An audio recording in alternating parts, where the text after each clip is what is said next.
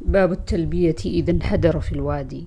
عن مجاهد قال كنا عند ابن عباس رضي الله عنهما فذكروا الدجال. أنه قال مكتوب بين عينيه كافر. فقال ابن عباس لم أسمعه. ولكنه قال أما موسى كأني أنظر إليه إذا انحدر في الوادي يلبي. باب كيف تهل الحائض والنفساء؟ أهل تكلم به واستهللنا وأهللنا الهلال كله من الظهور واستهل المطر خرج من السحاب وما أهل لغير الله به وهو من استهلال الصبي.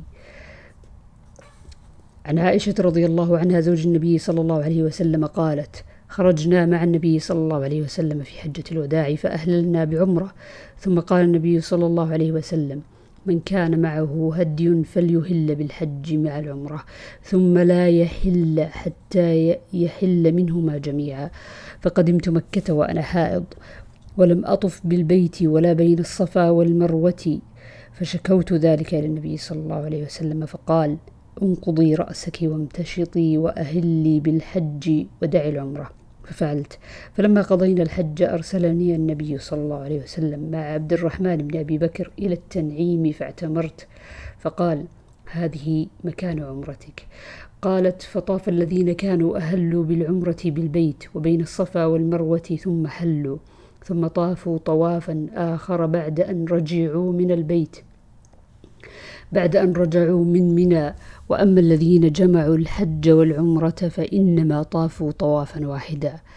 باب من أهل في زمن النبي صلى الله عليه وسلم كإهلال النبي صلى الله عليه وسلم. قاله ابن عمر رضي الله عنهما عن النبي صلى الله عليه وسلم. عن عطاء قال جابر جابر رضي الله عنه أمر النبي صلى الله عليه وسلم عليا رضي الله عنه أن يقيم على إحرامه. وذكر قول سراقة. وعن أنس بن مالك رضي الله عنه قال قدم علي رضي الله عنه على النبي صلى الله عليه وسلم من اليمن فقال بما أهللت؟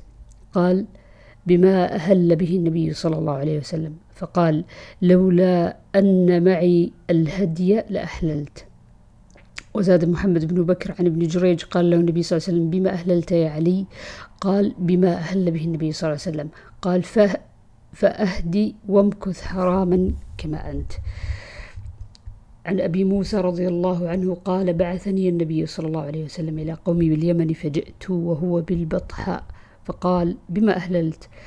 قلت أهللت كإهلال النبي صلى الله عليه وسلم. قال هل معك من هدي؟ قال قلت لا.